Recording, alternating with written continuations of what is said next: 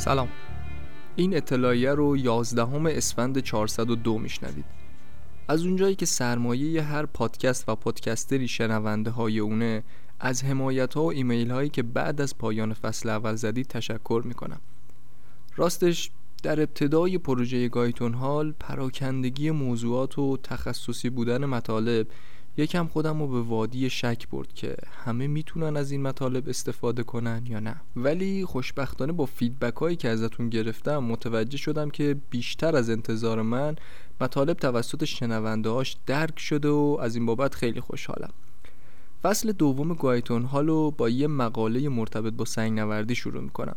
ولی ادامه اپیزودا به روانشناسی ورزشی اختصاص داده شده.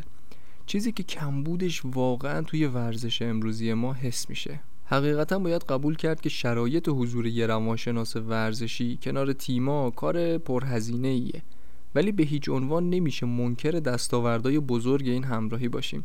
به همین خاطر تصمیم گرفتم که مطالب روانشناسی ورزشی رو تا حد امکان ساده و قابل فهم کنم که یه ورزشکار بتونه برای خودش یه برنامه ذهنی داشته باشه. یه جمله از محمد علی کلی بکسور معروف است که میگه خدمتی که به مردم می‌کنی اجاره که پرداخت می‌کنی برای زندگی که به داده شده. امیدوارم بتونم توی این فصلم مطالب کاربردی رو به شما ارائه بدم. و حداقل بخشی از اون اجاره رو پرداخت کنم. من رضا صفیخانی این اولین اطلاعیه برای شروع فصل دوم گایتون حاله.